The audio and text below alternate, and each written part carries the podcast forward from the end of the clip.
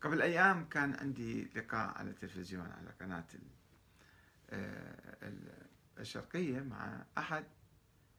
تلاميذه تو يعرف نفسه ويبدو هكذا. كان الشيخ عبد الهادي الدراجي عن الذكرى العشرين لاستشهاد السيد محمد الصدر.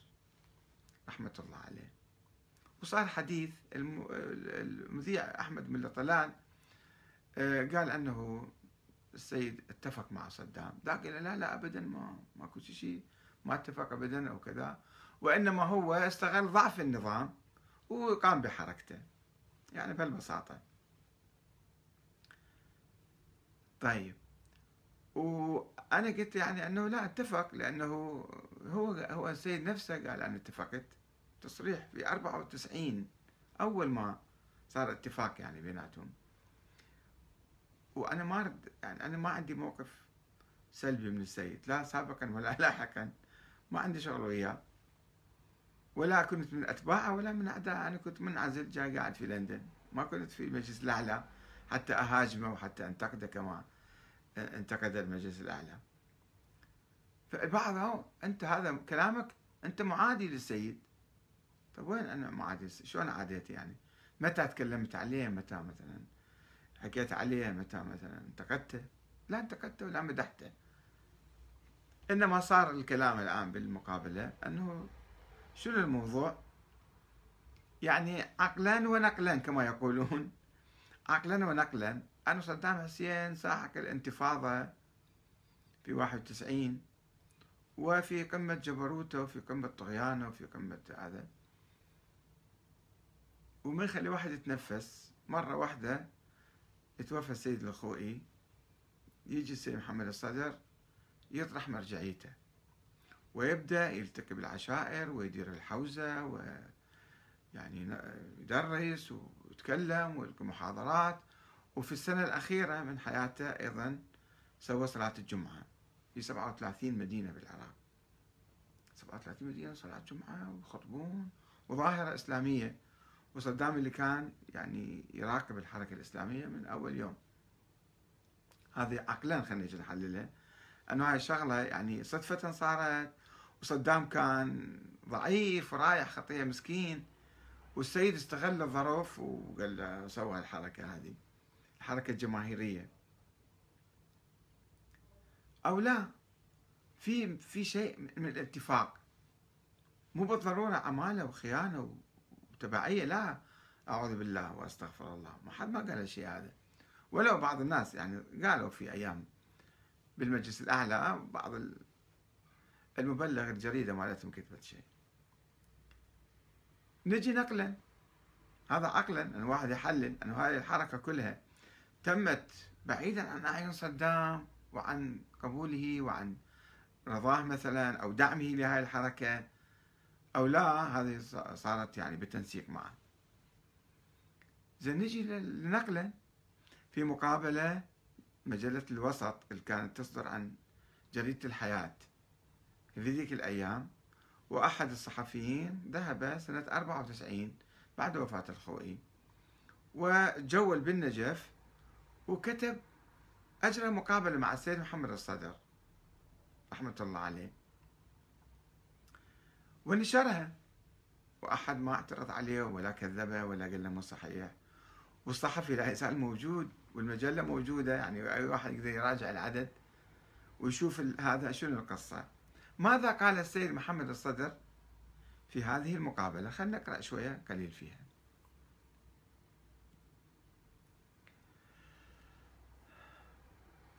طبعا الكاتب أو الصحفي اسمه باسم حمادة. تاريخ النشر 18 4 1994 و آه، هو راح الكربلاء والباب آه، يعني في الصفحات 28 29 30 31 هذه أيضا مجلة الوسط. آه، الخلاصة اللي قالها مقابلة طويلة يعني عدة صفحات فقال السيد وزارة الأوقاف العراقية ترصد لنا مبلغ 3 ملايين دينار ولم يقل شهريا أو سنويا ما أدري. ننفقها على المطبوعات والمدارس الدينية في مختلف أنحاء البلاد. طبعا هذه ترافقت يعني دعم السيد محمد الصدر ترافق مع الحملة الإيمانية اللي صدام أعلنها هذيك الأيام من أجل أن يعني يقلب سياسة جديدة. طيب وقال أيضا عندما سألوا عن علاقته بالسلطة قال يمكننا أن نلخص علاقتنا بالسلطة على الوجه الآتي. السلطة تؤيد المظاهر الدينية الشيعية وترعاها. هذا السيد محمد الصدر يقول مو أنا دا أقول. وهي تعطف علينا. ما دام أننا لا نتدخل في السياسة يعني هي تريد وهي تكف شرها عنا ما دمنا نكف شرها شرنا عنها بمعنى يواصل السيد بمعنى أنها تلتزم إزاءنا سياسة المعاملة بالمثل. وقد قامت السلطة مشكورة بترميم جميع الأضرار التي لحقت بالعتبات المقدسة. وقال أيضا هنا ترصد لنا وزارة الأوقاف العراقية طبعا مو من فلوس صدام هاي وزارة الأوقاف اللي أوقاف شيعية أيضا فيها. أموال من العتبات كانوا يأخذوها. مبلغ 3 ملايين دينار ننفقها على 3 ملايين دينار ولا شيء ذيك الأيام يعني افترضوا 2000 دولار تقريبا تصير ننفقها على المطبوعات والمدارس الدينية في مختلف أنحاء البلاد. آه وأيضا طبعا يوصف كيف دخل عليه وكيف حكى معاه. وقال في الأثناء أنه مسألة الأعلمية أنه هو أعلم أو ما أعلم هذه مسألة مو مشكلة كبيرة. هو أيضا طرح السيد أنه أنا ولي أمر المسلمين. تذكرون أي واحد يرجع للأشرطة مالته أو الكتابات كان يقول أنا ولي أمر المسلمين. وولي أمر المسلمين أيضا في كل العالم مو فقط في في العراق يعني في مقابل إيران. يعني إذا ردنا نحلل العملية أن صدام حسين كان خايف من تأثير إيران والمجلس الأعلى في الشيعة بالعراق وربما التخطيط والإعداد لعمل انتفاضة ثانية أو ثورة عليه. فأفضل شيء أن يفصل شيعة العراق بمرجعية عراقية أو عربية ضد المرجع ضد السيد محمد باقر الحكيم وضد إيران. وكان له مصلحة في قيام حركة شيعية وكان يدعمها. أحد الأخوة اللي هم آه، يبدو كان يعني آه، علي العلي هو يعيش في أستراليا الآن ويبدو من تعليقاته وكذا أنه هو كان قريب من حزب البعث هسه ما أدري كان بعثي أو لا. يقول أنا أتذكر جيدا رجل كبير هو متقاعد يعني من كربلاء هو.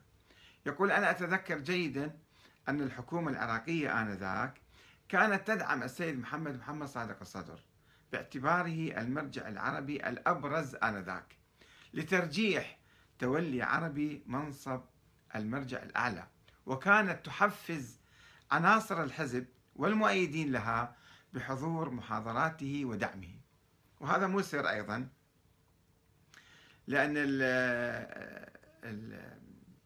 الحكومة العراقية والمخابرات بعد ما يعني قامت بدعم السيد والسماح له بالعمل وكانت تخاف من عنده وتخشى منه وبثت رجالها روحوا ادرسوا عند السيد. صيروا طلابة وتعمموا وشوفون الآن كثير من الظواهر السلبية الآن موجودة. أن يجون الناس يقول لك كانوا بعثيين أو كانوا مع السلطة مخابرات. درسوا كم سنة عند السيد مثلا قال لك أنا صرت مرجع أعلى وصرت أعلى من الناس.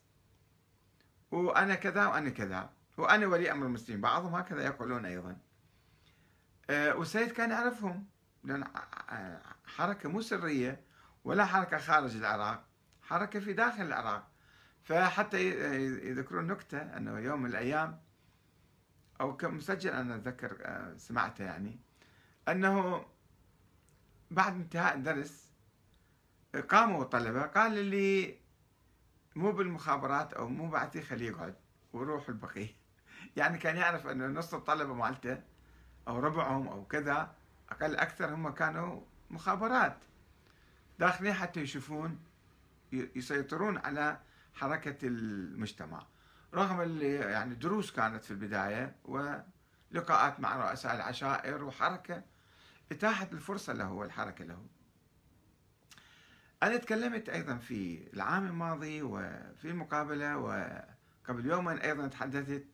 قلت أن أنا لا أدين هذه الحركة ولا أنتقدها ولا أنا كنت مكان السيد كنت أفعل نفس الشيء لأن أنا كنت أفكر من قبل في يعني الثمانينات في مؤتمر لمنظمة العمل طرحت هذا الموضوع. أنه إحنا ليش رافعين شعار أو استراتيجية آه، القضاء على صدام من الخارج عبر إيران مثلا أيام الحرب. بلكي صدام ما سقط بلكي كذا. إحنا تاركين الساحة هكذا. ما يصير. خلي نأسس حركة أو نقوم بحركة ثقافية مجردة فقط في العراق من دون شعارات سياسية ومن دون شعارات أو خطط عسكرية لقلب النظام أو الكذا. يعني كان هذا لمصلحة الحركة الإسلامية العراقية والشعب العراقي أنه تكون هناك حركة ويكون هناك يعني عمل ثقافي مجرد وهذا ما قام به السيد محمد الصدر. طبعا هو شوية كان في إطار سياسي أيضا في مواجهة إيران هذا ضرورة تقتضي ذلك مو مشكلة. بعدين لما السيد قال تعالوا روحوا امشوا مشي أيضا مظاهرة امشوا إلى كربلاء. زيارة الأربعين. صدام أو المخابرات قالوا لا ما يصير. فالسيد أعطى أوامر أيضا قال أوقفوا إذا الحوزة قالت لكم امشوا امشوا. إذا الحوزة قالت لكم أوقفوا أوقفوا تراجع عن هذه الخطوة. لأنه النظام ما قبل بها فالخطوات الأخرى الحركات الجماهيرية كان يخشاها. ومنها صلاة الجمعة اللي آخر سنة هو سواها. ما كمل السنة فيها. وآخر شيء شاف النظام صدام حسين شاف أنه هذه الصلوات صايرة جماهيرية وراح تشكل في خطر وشكل في مد يعني ممكن تتحول بأي لحظة إلى مثلا حركة مضادة له فاتصل بالسيد وقال له وقف هذه الصلاة. فالسيد لبس الكفن واستعد للشهادة وكان يعتقد كما يقول بعض الأخوة المقربين من عنده أنه يعتقد أنه هو نفس الزكية. إذا هو قتل سوف يظهر الإمام الحجة يعني. فقال لك أنا خلي أستشهد.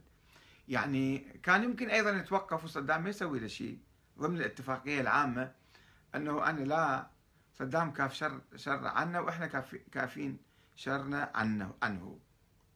ضمن هذه الاستراتيجية سيد آخر لحظة وربما أيضا رد فعل على الاتهامات التي وجهها المجلس الأعلى له أن أنت مثلا متعاون مع صدام أو عميل صدام وكذا فأراد أن يبرئ ساحته وكذا ف